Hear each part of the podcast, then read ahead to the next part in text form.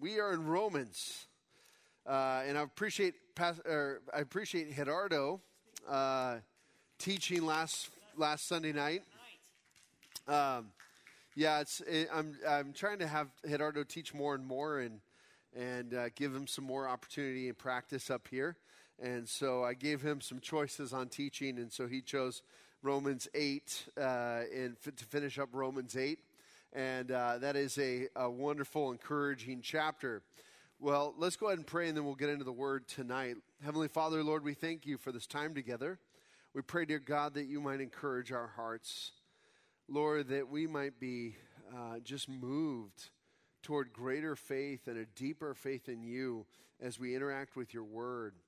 Teach us now, God. Give us understanding that we might be faithful to do your will and, and that we might honor you in all, in all of our areas of our lives. We thank you, dear God, and we pray that you'd bless this time now. In Jesus' name, amen. The Amargosa Desert is located in Nye County, western Nevada, uh, and it runs along the California Nevada border. Now, the desert is named after the Amargosa River, which was named after the Spanish word for bitter because the, wa- the bitter taste of the water. Well, the following letter was found in a baking powder can wired to the handle of an old pump that offered the only hope of drinking water along on a very long and seldom used trail across Nevada's Amargosa Desert. This pump is all right as of June 1932. I put a new sucker washer into it and it ought to last five years, but the washer dries up, dries out, and the pump has got to be primed. Under the rock, I buried a bottle of water out of the sun and cork end up. There's enough water in it to prime the pump, but not if you drink some first. Pour about one fourth and let her soak to wet the leather, then pour in the rest medium fast and pump like crazy. You'll get water the well has never run dry. Have faith when you get water up, watered up, fill the bottle and put it back like you found it for the next feller. Signed, Desert Pete. P.S. Don't go drinking the water first. Prime the pump with it, and you'll get all you can hold. I love that little message that Desert Pete left because certainly anybody who would come by has, is put to the test on whether or not they need that water so bad. Do they trust that the pump will work? And uh, they, of course, they've got to prime up that pump uh, so it'll get moving and get pumping. Well, tonight I want to prime up the pump, so to speak, uh, before we get into the deep waters of Romans chapter 9. And uh, I, I want to say this Romans chapter 7 is probably the most difficult chapter in the book to teach. And we've already gone through that. Romans chapter 8 is, to me, the most encouraging and comforting passage in the whole book. And then Romans chapter 9 is probably the most controversial chapter in the book. Now, I don't think it needs to be controversial. I think oftentimes that's an issue of our misunderstanding and misinterpretation. And so I hope that this evening, as we get into Romans 9, it won't be such uh, so controversial. But I want to prime the pump with a few verses because sometimes we read Romans chapter 9 uh, in isolation from the whole rest of the Bible. So let me share a few verses with you first to prime this pump. John 3 16 and 17. You guys might have heard this verse before. For God so loved the world that he gave his only begotten Son, that whoever believes in him should not perish, but have everlasting life. For God did not send his Son into the world to condemn the world, but that the world through him might be saved. Do you believe that? Uh, let me ask you again do you believe that? Amen. Okay, let's go to the next verse 1 Timothy 2 4 through 6. It says, Who desires, and speaking of God, all men to be saved and to come to the knowledge of the truth. For there is one God and one mediator between God and men, the man Christ Jesus, who gave himself as a ransom for all to be testified in due time.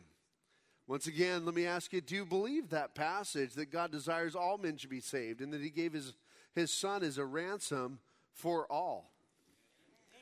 Okay, Matthew 11, 28 through 30 says, Come to me, all you who labor and are heavy laden, and I will give you rest.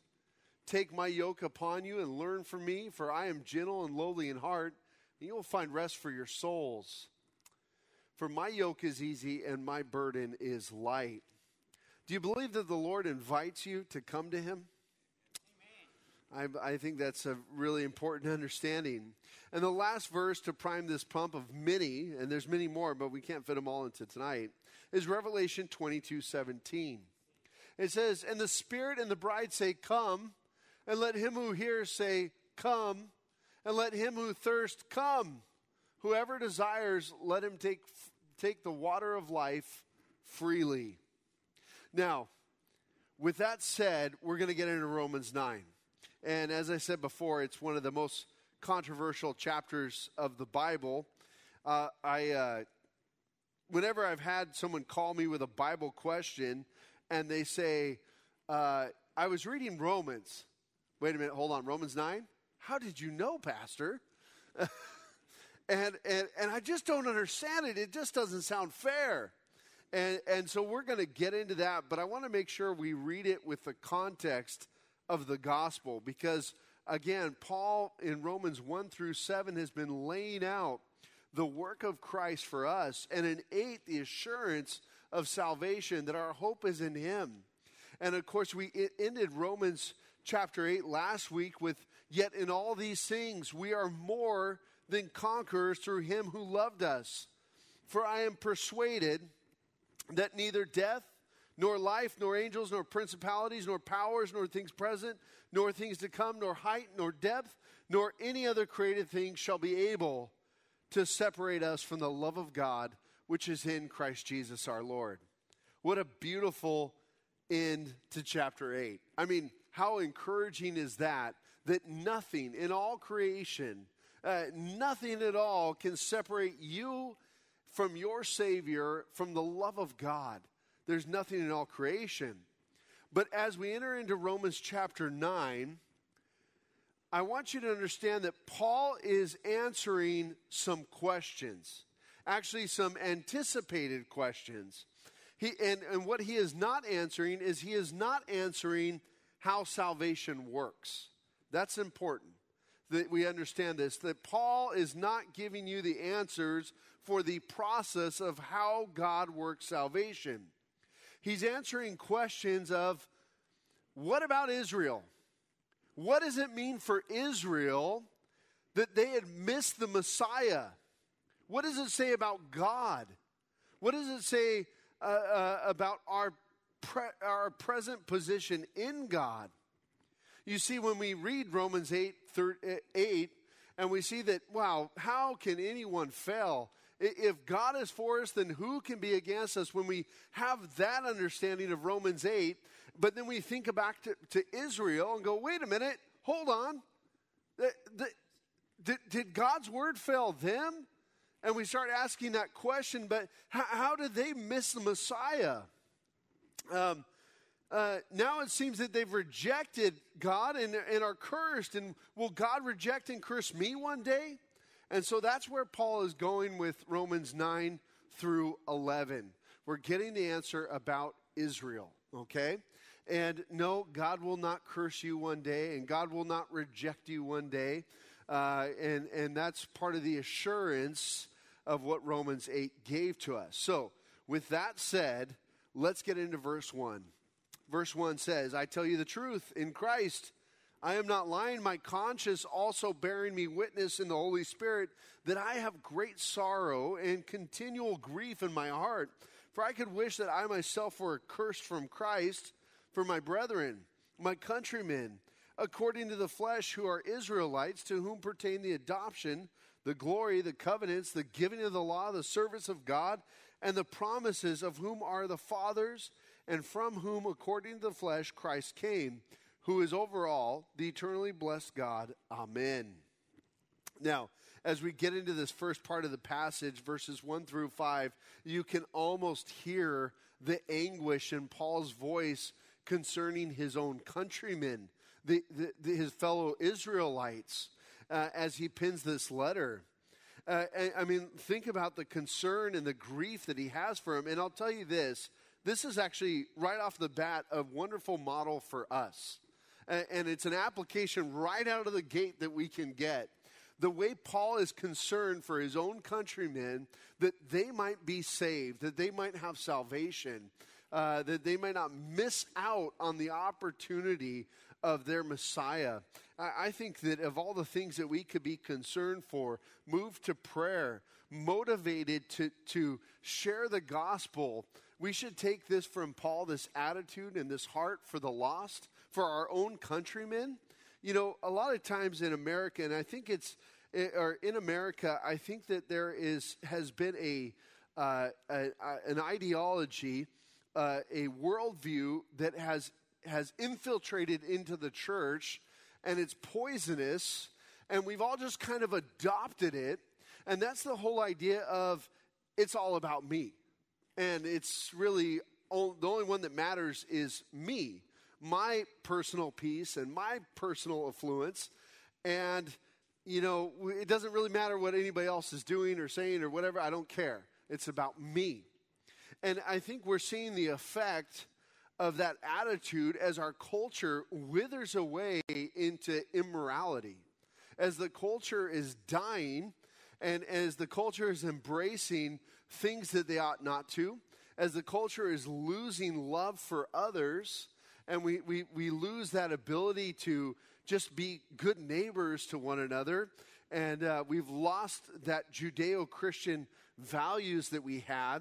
Now more than ever, we, the church, should have a heart and a desire for the lost in our neighborhoods, for the lost in our workplaces, for the lost in our families. We should have a great desire for them, just as Paul does for Israel, how concerned he is for Israel. Now, Paul actually brings up a good point here in his grief Verse 3 says, For I could wish that I myself were accursed from Christ for my brethren, my countrymen according to the flesh. Of course, he's saying, Oh, how painful it is for me to see them. If it, I could almost wish that I could trade places. But verse 4, he says, Who are Israelites, to whom pertain, now look at this list the adoption, the glory, the covenants, the giving of the law the service of God and the promises of whom are the fathers and from whom, according to the flesh, Christ came. So he gives an incredible list of spiritual heritage that Israel has. Now, I don't know how far back your spiritual heritage goes. I know in my family, I, I, know that my parents passed down a spiritual heritage to me, and I intend every every much to to pass down a spiritual heritage to my kids. Uh, the, if, if, I, if my kids are at my memorial service and they speak about me, I hope that they'll say a couple things. One, that I love Jesus Christ, that I love the Lord God. And two, that I love them. You know what? If my, if my kids testify at my memorial to those two things, I did it. I passed on the spiritual heritage, and and, uh, and I, I, really expressed to them those the two most important things to love. Well, uh, here Paul talks about their heritage and he says the adoption.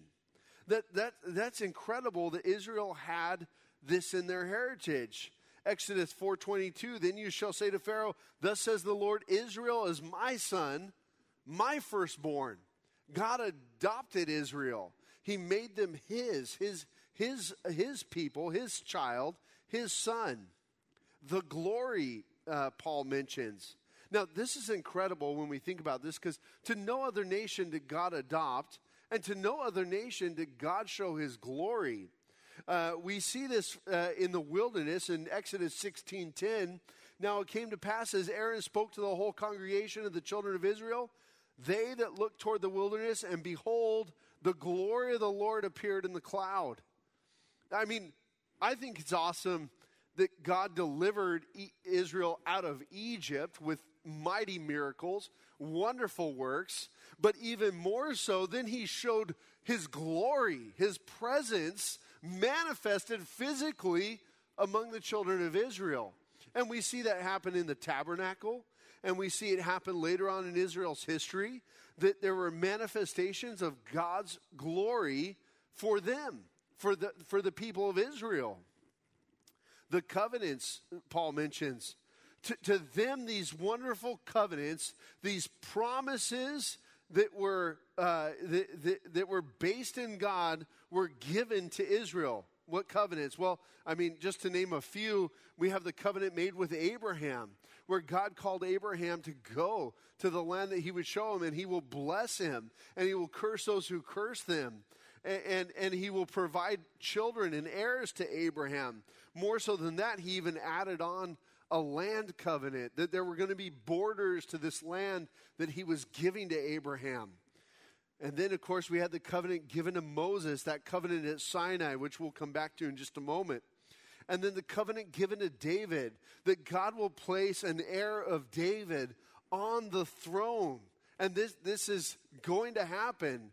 I, I mean, a beautiful covenant there. That what about the new covenant given in Jeremiah 31, where God promises a covenant in which he'll put the law on their hearts? And of course, we experience that in Jesus Christ, but Israel's not experiencing that. And, and then Paul mentions the giving of the law. And Moses called all Israel and said to them, Hear, O Israel, the statutes and judgments which I speak in your hearing today, that you may learn them and be careful to observe them. The Lord our God made a covenant with us at, in Horeb. That was in Deuteronomy 5 1 through 2, where they began to read through the law with the people of Israel. And of course, he said, and even the service of God. Just consider the idea if we got rid of all the other things, it was to Israel given the service of God. Israel was the one who was allowed to offer sacrifices to the eternal God. Israel was the one who was allowed to intercede through these offerings in the temple and minister before God. It was to Israel that God had given the dimensions of the and, and the, the plans for the fixtures within the temple and given them the instructions on sacrifice. To no other nation did God give that. It was only to Israel that they might have understanding of what it takes for forgiveness and redemption, uh, what it takes for, for the atonement to happen.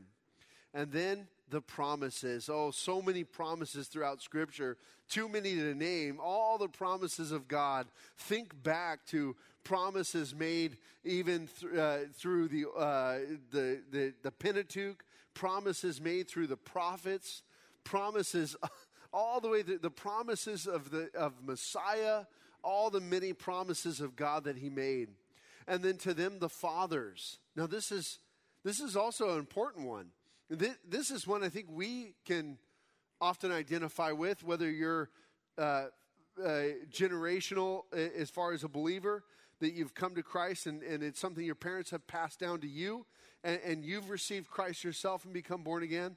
Or, or maybe you're the first one who's born again, and this is you, you have that desire that your children would also know Christ, or or maybe your your uh, your so-called spiritual children. But but we see that he mentions the fathers and the spiritual legacy that makes Israel's unbelief even harder to understand. And, and, and most of all, that from these fathers, Christ came. And, and, you know the genealogies in the Bible that we follow, we, we read them, and, and, and halfway through, as you're reading your genealogies in your quiet time, you're dozing off or you're thinking about something else, and then you come back to, oh, what was I reading, you know? Well, those genealogies have a great purpose because those genealogies always are narrowing down to the line of Christ. When Christ comes, the genealogies end. And, and, it's all about Jesus Christ. But to the fathers, that, that those whom Christ came through, uh, the Messiah.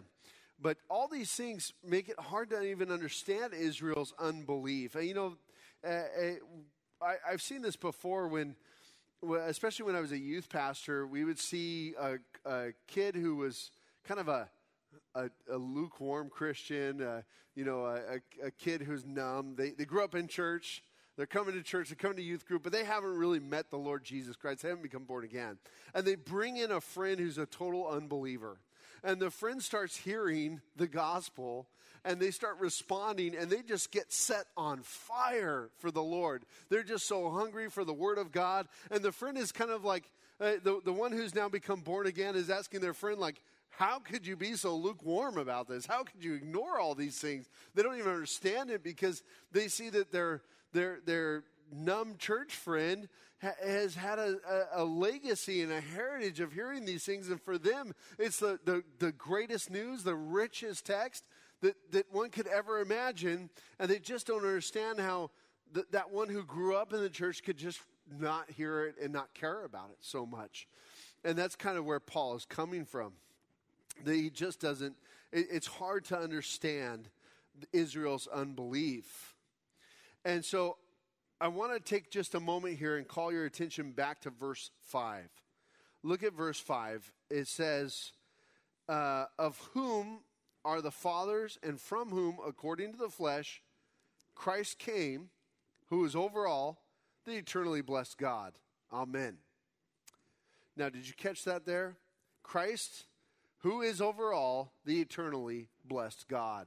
That's the issue. That's, that's the big issue right there.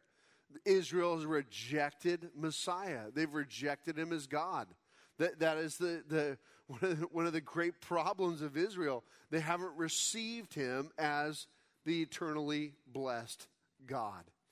Listen, we cannot receive Jesus as a good teacher. We cannot receive Jesus as a, as a wise counselor alone. We have to receive him as God, eternally blessed God. That's who he is. And to reject his, his deity is to reject him. I mean, can you imagine just for a moment if someone came to you to speak to you about your spouse and said, Well, you know, I just don't like, I don't like everything about them. I, I, don't like the way they look. I don't like the way they sound. Their voice, it's annoying. I don't like even the things that they say. Everything they say, I hate. And, and they're coming to you to talk to you about this. Do you feel that they're insulting you as well? You should if you're married.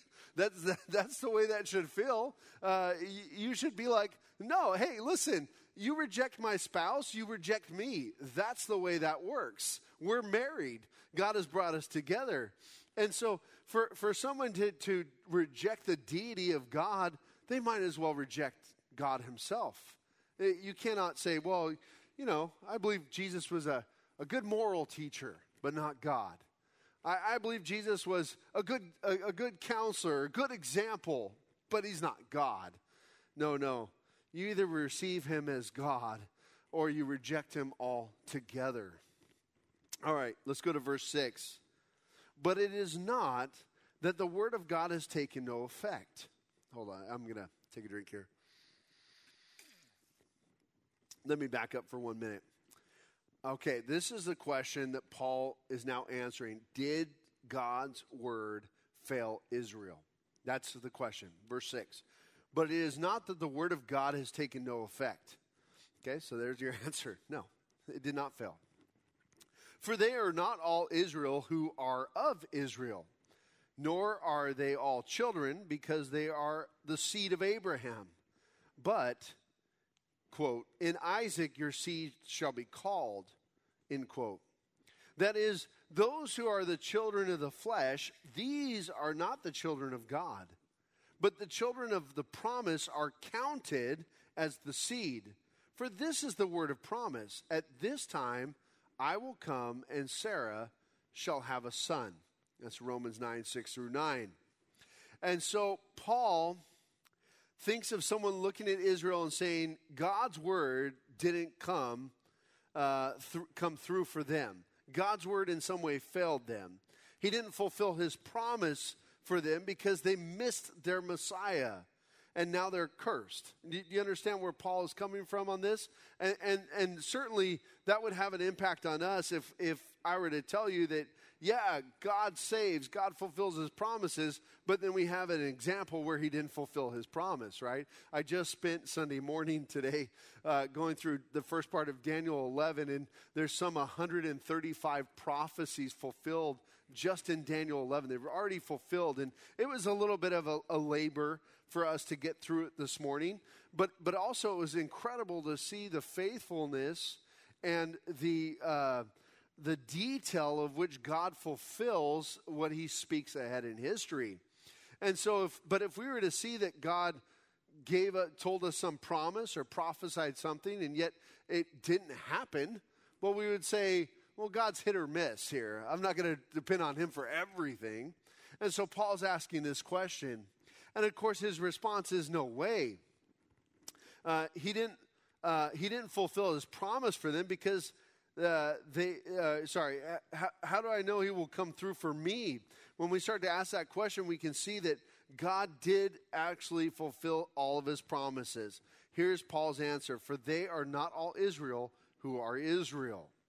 Okay, now wait a minute. Who, what are we talking about here? If they're born of Abraham, if they're a Jew, doesn't that make them an Israelite? Doesn't that make them of Israel? And Paul's about to say, no, that's not what makes them an Israel. Look at his example. Nor are they all called children because they are the seed of Abraham. And then Paul gives a quotation here he says, Is not, uh, is in Isaac your seed shall be called. That is, those who are the children of the flesh, these are the children of God. But the children of the promise are counted as the seed. Uh, Chuck Smith says, Paul tells us that no one is truly Israel unless he is governed by God. Uh, we have a parallel situation with the word Christian. Not everyone who's called a Christian is truly a follower of Christ. And there's a really good example of that. That uh, Israel, uh, an Israelite, is to be governed by God. So Abraham, uh, so Paul says, in Isaac your seed shall be called. Abraham, if you remember, had two sons born to him. Two sons born of the flesh. Two sons with his DNA in them. And, but, but only one of those sons was Israel. Only one of those sons was, was the, the, the, the sovereign choice of God. So, what is the difference between the two sons? Well, it's not an issue of the mother, and it's not an issue of the sire, the father.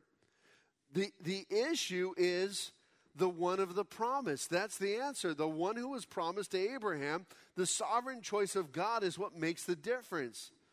So when we speak about the sovereign choice of God, I want to caution you not to think based in someone's potentiality or in their works or that God is somehow totally subjective in the way he makes choices, okay? Those that's all wrong ideas, okay? So we, we're not going to go there because you and I are not God.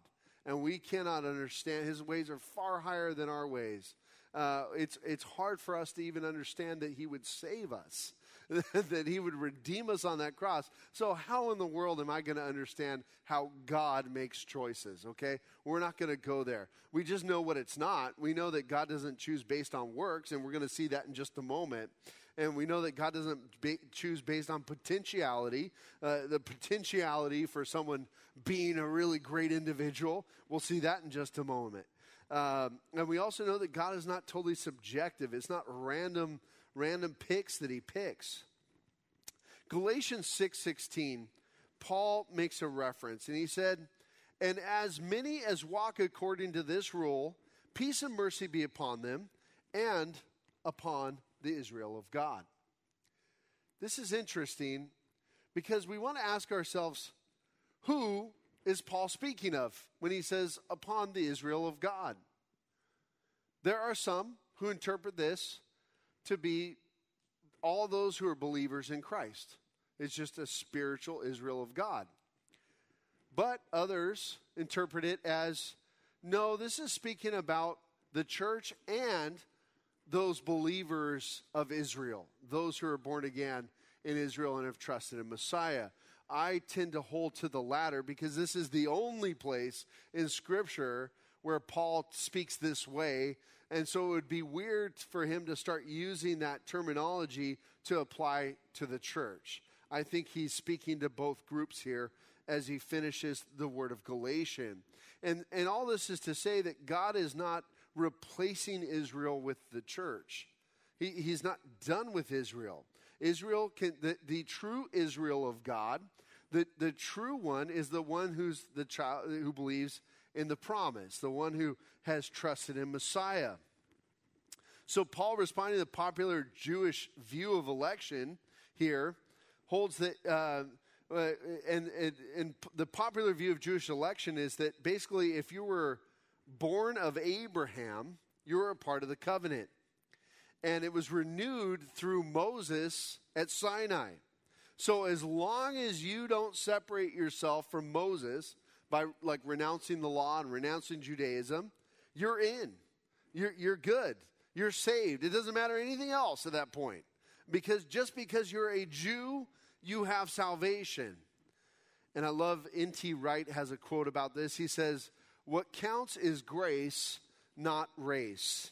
And I think that's so important. What counts is grace, not race. And so, uh, so Paul is here arguing that no, just because you're born a Jew doesn't mean that you're, you're the Israel of God.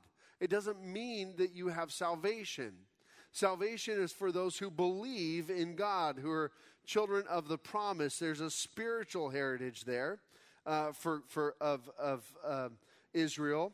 And that is who, uh, who the, the ones who trust the Messiah, they are the true Israel of God.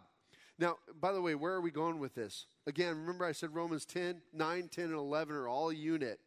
Uh, we're going to see when we get to chapter 11 that there's going to be a great revival of Israel, of, of the, the physical Israel will receive Messiah. And that'll be coming uh, once the fullness of the Gentiles comes in, once God does his harvesting of the Gentile church.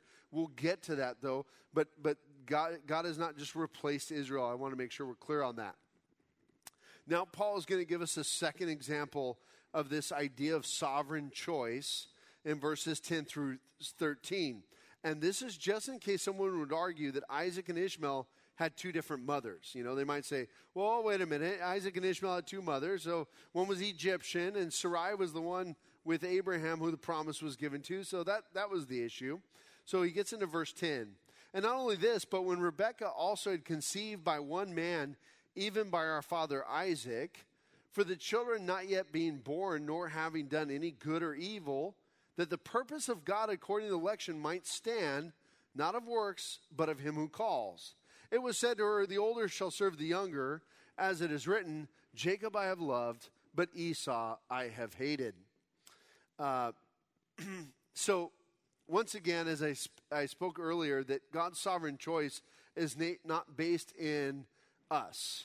And, and here Paul kind of reiterates that as he said, These children, not even yet being born, they hadn't even done any good or evil. There, it was no even ability yet to keep the law, right? They, they, they're just in the womb. God had made a sovereign choice of them. And, uh, and uh, I, I read a quote here from uh, Charles Spurgeon. He said, a, a woman once came up to him and said, I cannot understand why God should say that he hated Esau. And Spurgeon replied, It's, it's not, uh, the, the fact that he hated Esau is not my difficulty, madam. My trouble is to understand how God could love Jacob. And isn't that true? When we look at Esau and Jacob, we actually see that Jacob is kind of a conniving guy. I'd, I'd be a little bit afraid to be friends with Jacob.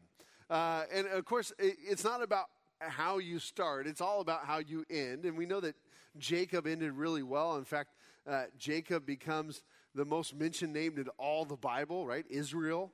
Uh, he's given the name Israel. And so Jacob Jacob is given great honor by God in the end. But still, when we when we learn about Jacob, we're kind of like, I don't know about this guy. But but still, the text says, Jacob I have loved, Esau I have hated. And now this is where people start to get sidetracked. They start to say, wait a minute. I don't know. This this is hard for me to read. Jacob I have loved, Esau I have hated. I thought God was a God of love. Remember all those scriptures we primed the pump with earlier? Okay, that's why we primed the pump, because we were getting here. And, and I don't want you to read this in isolation from the whole rest of the gospel. This is quoted from Malachi 1 2 through 5. And I want to bring you there for a moment so we can read it together in context. So, in context, God is speaking through the prophet Malachi, and he says, I have loved you, says the Lord. Yet you say, In what way have you loved us? Now, let me pause there for a moment. Remember, Israel is under the judgment of God. Okay? Israel has uh, and, and Edom, or Esau, have been uh, taken out by Babylon, and they are experiencing that judgment, okay? And so, so that, that's where we're at here. Was not Esau Jacob's brother, says the Lord? Yet Jacob I have loved. Verse 3. Uh, but Esau I have hated and laid waste his mountains and his heritage for the jackals of the wilderness. Even though Edom has said, We have been impoverished, but we will in return and build the desolate places. Thus says the Lord of hosts, They may build, but I will throw down. They shall be called the territory of wickedness, and the people against whom the Lord will have indignation forever. Your eyes shall see, and you shall say, The Lord is magnified beyond the border of Israel. And so, what God is saying to Israel here is that Edom, Esau, Eh, they, they also worship false gods. They also did wicked, just like Israel. The difference is with Israel, I made a covenant with. And so rather than leave you laid waste, rather than leaving you in destruction, I'm bringing you back. I'm fulfilling my covenants with you. But Esau, I'm not. They're gone. I'm wiping them out. They're done. They're going to say, We'll build up, and I'm going to throw it down. They are finished because I didn't make covenants with them. Okay, so in the first context of the verse in Malachi 1, 1 2 through 5, we, we see that Jacob I have loved, Esau I have hated is not the same idea of an emotional hatred towards something, okay? Uh, we we want to make sure we understand it. We're, we're talking about a, a, a, a, a choice to bless this one and a choice not to bless that one. That, that I'm, I'm, not, I'm not blessing. I've, I've called Jacob. Jacob I have loved. Esau I have hated. Both Israel and Edom received judgment. Both, uh, but yet God is going to restore Israel. Uh, he blessed both. Now, when we go back to Jacob and Esau before Malachi, Malachi is kind of speaking of them corporately uh, as nations. But let's back all the way up to Jacob and Esau. God blessed both Jacob and Esau. And uh, Jacob was, was used in a more positive and basic way in the furtherance of God's plans. But, uh, uh, but when we speak about hatred, we're, we're, not, we're, we're not speaking so much of, of, this emotional hatred because we know with Esau, God actually blessed Esau richly. Esau was, when, when, when Jacob returns, Esau is, uh, one, he's been blessed with the ability to forgive his brother for stealing the birthright. Two, he's flourishing. His family's flourishing. His flocks are flourishing. Esau's doing really well. God has absolutely blessed Esau. But, uh, but, but it was to Jacob that God chose to all the promises and the heritage and the Messiah through, not to Esau.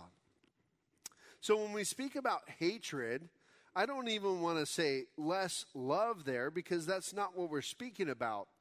But we could translate it as reject. That, that God has rejected Esau for, the, for his sovereign choice, for his promises, and, and that, that is through Jacob that he chose. So when we speak about this, we don't want to attach it with this idea that, oh, uh, God is speaking about that, you know, there's just some that God just absolutely hates. He just hates you. I'm sorry. You know, that's it. That's not even, that's not even at all. It would be twisting scripture to do that. It's really about God's sovereign choice here. And that's what it is that God gets to choose. Um, and uh, God loves the whole world, but at the same time, He withholds His love as far as action goes or election from some. And that's, that's just God's sovereign choice. It doesn't mean that, that people don't have, they can't uh, receive the gospel message. It, it just, God makes that sovereign choice. And that's pretty much all I want to say about that before I get myself in trouble. All right, verse 14. Uh, what shall we say then? Is there unrighteousness with God? Certainly not. Okay, that's for those who would say, but that's not fair. Okay? Uh, and so that's what Paul is saying. What, what should we say? Is there unrighteousness with God? If you want to claim that's not fair, uh, and how are you basing that, that it's not fair? Okay? Uh, is there unrighteousness with God? Certainly not. For he says to Moses, I will have mercy on whomever I will have mercy, and I will have compassion on whomever I will have compassion. So then is not of him who wills, nor of him who runs, but of God who shows mercy. For the scripture says to Pharaoh, For this very purpose I have raised you up, that I may show my power in you, and that my name may be declared in all the earth. Therefore he has mercy on whom he wills, and whom he wills he hardens. Okay. So as we get into this passage of, of uh, Romans 9 14 through 18, we see that God is not obligated to show mercy or favor. Paul is quoting here from Exodus 33 19. And uh, I think you understand this too that you're also not obligated to show mercy or favor to everyone. You're not. Uh, there's no obligation. You can do something kind for somebody, and you're not obligated to go do it for the whole world. You, you can go down and and and uh, to the riverbed and meet a homeless person there and bless them with lunch, but that doesn't mean you're obligated for every every homeless person to give them lunch either, are you? No, and it doesn't even mean that you made a choice based on appearance, looks, or ability, or whatever the case is. You're free and you're imperfect to do that. So who are you to tell God that he has to choose everybody the same or, or, or give this this uh, uh, this uh, is obligated to show mercy to each and every one. It, he's not.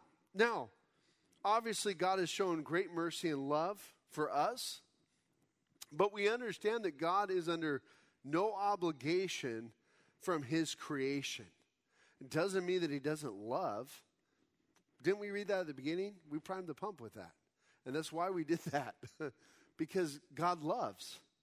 But he's not obligated anywhere, and we shouldn't tell God that we shouldn't say that God is obligated. His mercy does not depend on man's desire or effort. Psalm 116, 13, I will take up the cup of salvation and call upon the name of the Lord. That's really what we want to do when we hear of, the, uh, of God's wonderful gospel. We want to receive it, we want to respond to it, we don't want to ignore it. And uh, I remember talking to a friend in college, and I was sharing with him the gospel, and he, he just dearly loved his parents, his family, obviously, as everyone should. And um, he, he said, Well, I don't know that I want to. I want to receive Jesus. Uh, I like the the he, we had some Mormon friends too. I like the Mormon view that that uh, my parents can be saved through me. I can go get baptized for them. And I said, but but you won't be saved you're not believing in Jesus Christ. You're not really being born again and forgiven of your sins. You're you're believing in a in a, in a false Jesus, and and, a, and, you're believing in a false system. Uh, because that's the Mormons believe it's it's really by works after uh, grace by grace after all you can do, and as I sh- was sharing with him, I said it, what it comes down to is your response. You have to respond to the Lord Jesus Christ and to his love and receive him and receive that forgiveness. Sure, go share it with your parents, but it really comes down to how you will receive him. And so I want to take you to a passage here, a parable, and we're going to end with this tonight in Matthew chapter 20. Uh, Matthew chapter 20, and we're going to start at verse 1. Let me get over there here. And this will illustrate the idea of sovereignty and, and without and freedom of obligation. Okay, let me take a drink here. Matthew 20, starting at verse 1. Do you have that, Garrett? Yeah, you do? Okay. So Jesus tells this parable For the kingdom of heaven is like a landowner who went out early in the morning to hire laborers for his vineyard. Now, when he had agreed with the laborers for a, denar- a denarius a day, a denarii a day, he sent them into his vineyard, and he went out about the third hour and saw others standing idle in the marketplace. And he said to them, You also go into the vineyard, and whatever is right I will give you. So they went.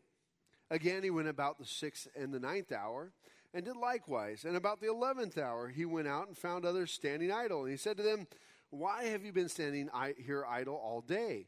They said to him, Because no one hired us. He said to them, You also go into the vineyard, and whatever is right you will receive. Okay, so this vineyard owner is looking for laborers, and he's got labor, and so he goes out and he starts hiring people for the day. And the first group he agrees with on a wage. He tells them, Look, I'll give you a denarii for the whole day, which is a day's wage. And, and then they said, Great, we're in, we'll go work. And then throughout the day, he keeps finding more and more people. And, uh, and uh, all the way to, almost to the very end of the day, he's finding people and saying, Come work for me. And, and he, of course, those ones who come later, he says, Whatever I think is fair, I'll give to you. Okay. And they decide to go work for him. That makes sense. We can understand that. So, verse 8 says So when evening had come, the owner of the vineyard said to his steward, Call the laborers and give them their wages, beginning with the last to the first. And when those who came were hired about the eleventh hour, they each received a denarii. But when the first came, they supposed that they would receive more, and they likewise received each a denarii. And when they had received it, they complained against the landowner, saying, These last men have worked only one hour, and you made them equal to us, who have borne the burden of, and the heat of the day. But he answered one of them and said, Friend, I am doing you no wrong. Did you not agree with me for a denarii? Take what is yours and go your way. I wish you to I wish to give to this last man the same as you. Is it not lawful for me to do what I wish with my own things? Or is your eye evil because I am good? So the last will be first and the first last. For many are called, but few chosen. This gives us a little more understanding. The, the, the landowner just decides, you know what? I'm, I'm just going to give them all a day's wage. Even the one that only worked one hour. You know what? I'm just going to give it to them. Now, you, you can see the coveting heart of those who started at the beginning. They're watching everybody get paid, and they're like, oh man, this is going to be a big payday. The guy who only worked an hour got a full denarii. We're going to get more, counting their chickens before they hatch. And they're thinking about all that they're going to get. And so when they get up there to get their pay, they get the one, and they're now they're outraged. Hey, this isn't fair. I'm only got a denarii. Well, this is what you agreed to. This is what you chose to do. But that's not fair. It's not lawful. What do you mean it's not lawful? I can do what I want with my money. They're my possessions. I can just give them away to people if I want. And, and, uh, and so Jesus uses this parable to help us understand the kingdom of heaven. That, that, that, that God is going to call, many are called, few chosen. The last will be first, and the first last.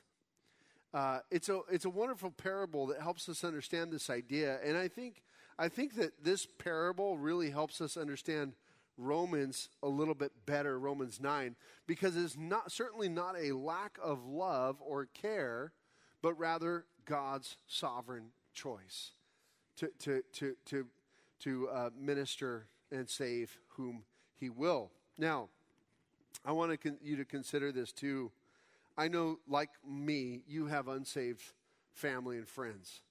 And I know, like me, you desire that they should be saved. And I know, like me, that if they have a deathbed confession, confession of the Lord Jesus Christ, if they believe in him on his deathbed, you're not going to go complaining, hey, I've been following Christ for 10 years. That's not fair. You're not going to do that because you're going to be so moved that they now get to experience that wonderful eternal life that you and I, of course, you and I get the benefit and the pleasure of serving the Master in his vineyard all this extra time. We get the benefit of being with him, walking with him, depending upon him now. Uh, there's so many uh, great benefits in knowing Christ now versus just on your deathbed, but certainly we wouldn't go complaining about it and say, It's not fair, God, that you didn't, that, that they received you on their deathbed and, and, and I received you 20 years earlier, or whatever the case is. So we, we can see that we have no position to claim not fair when God makes a sovereign choice.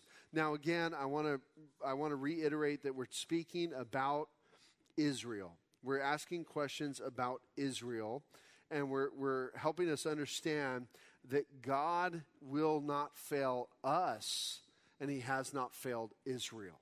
Okay, that's important as we go into next week. Next week, we'll continue on in Romans 9, and uh, we'll probably finish 9 next week and then get in to attend the following week. But all, all along, here's what I want to encourage you with as we leave here that um, if God is for us, from Romans 8, who can be against us? Um, our God is so faithful and He cares for us so dearly, He will not fail us. And you can believe that. You can trust in Him for that. Let's pray. Lord, we thank you for this time together in your word. And we thank you, Lord, that, uh, that you're not like men. Lord, that you're not like us. God, we, we can't even begin to understand how you work and who you show mercy to and, and who you bear with. Lord, we just give you all the praise and the thanks for the wonderful grace that, that we've experienced in you. We thank you, Lord. We want to pray for our unsaved loved ones. We want to bring them before you right now. And if you have a friend, a, a brother, a sister, a mother, or father, any of those who are unsaved, you pray for them right now. Lord, save. Lord, we ask that, that you would use us in their lives, Lord, that they might have ears to hear your wonderful gospel message. Use us as ambassadors. Lord, we also want to confess the times when we haven't been burdened for the lost around us, Lord, that we haven't had a heart like yours. Lord, how can we complain about how you love? You sent your son to die for us, and, and, we, and we, we get lazy with the gospel. Forgive us, Lord, for that, for even questioning your goodness. Lord, we love you so much, and we're thankful that you're so good to us. Let us be faithful to you. Strengthen us up. We, we just give you all the praise and all the glory be to you. In Jesus' name we pray. Amen. I want to end with uh, the benediction from First John as the apostle shares with the church. And we know that the Son of God has come and has given us an understanding that we may know him who is true and we are in him who is true, in his Son, Jesus Christ. This is the true God and eternal life. Little children, keep yourselves from idols. Amen.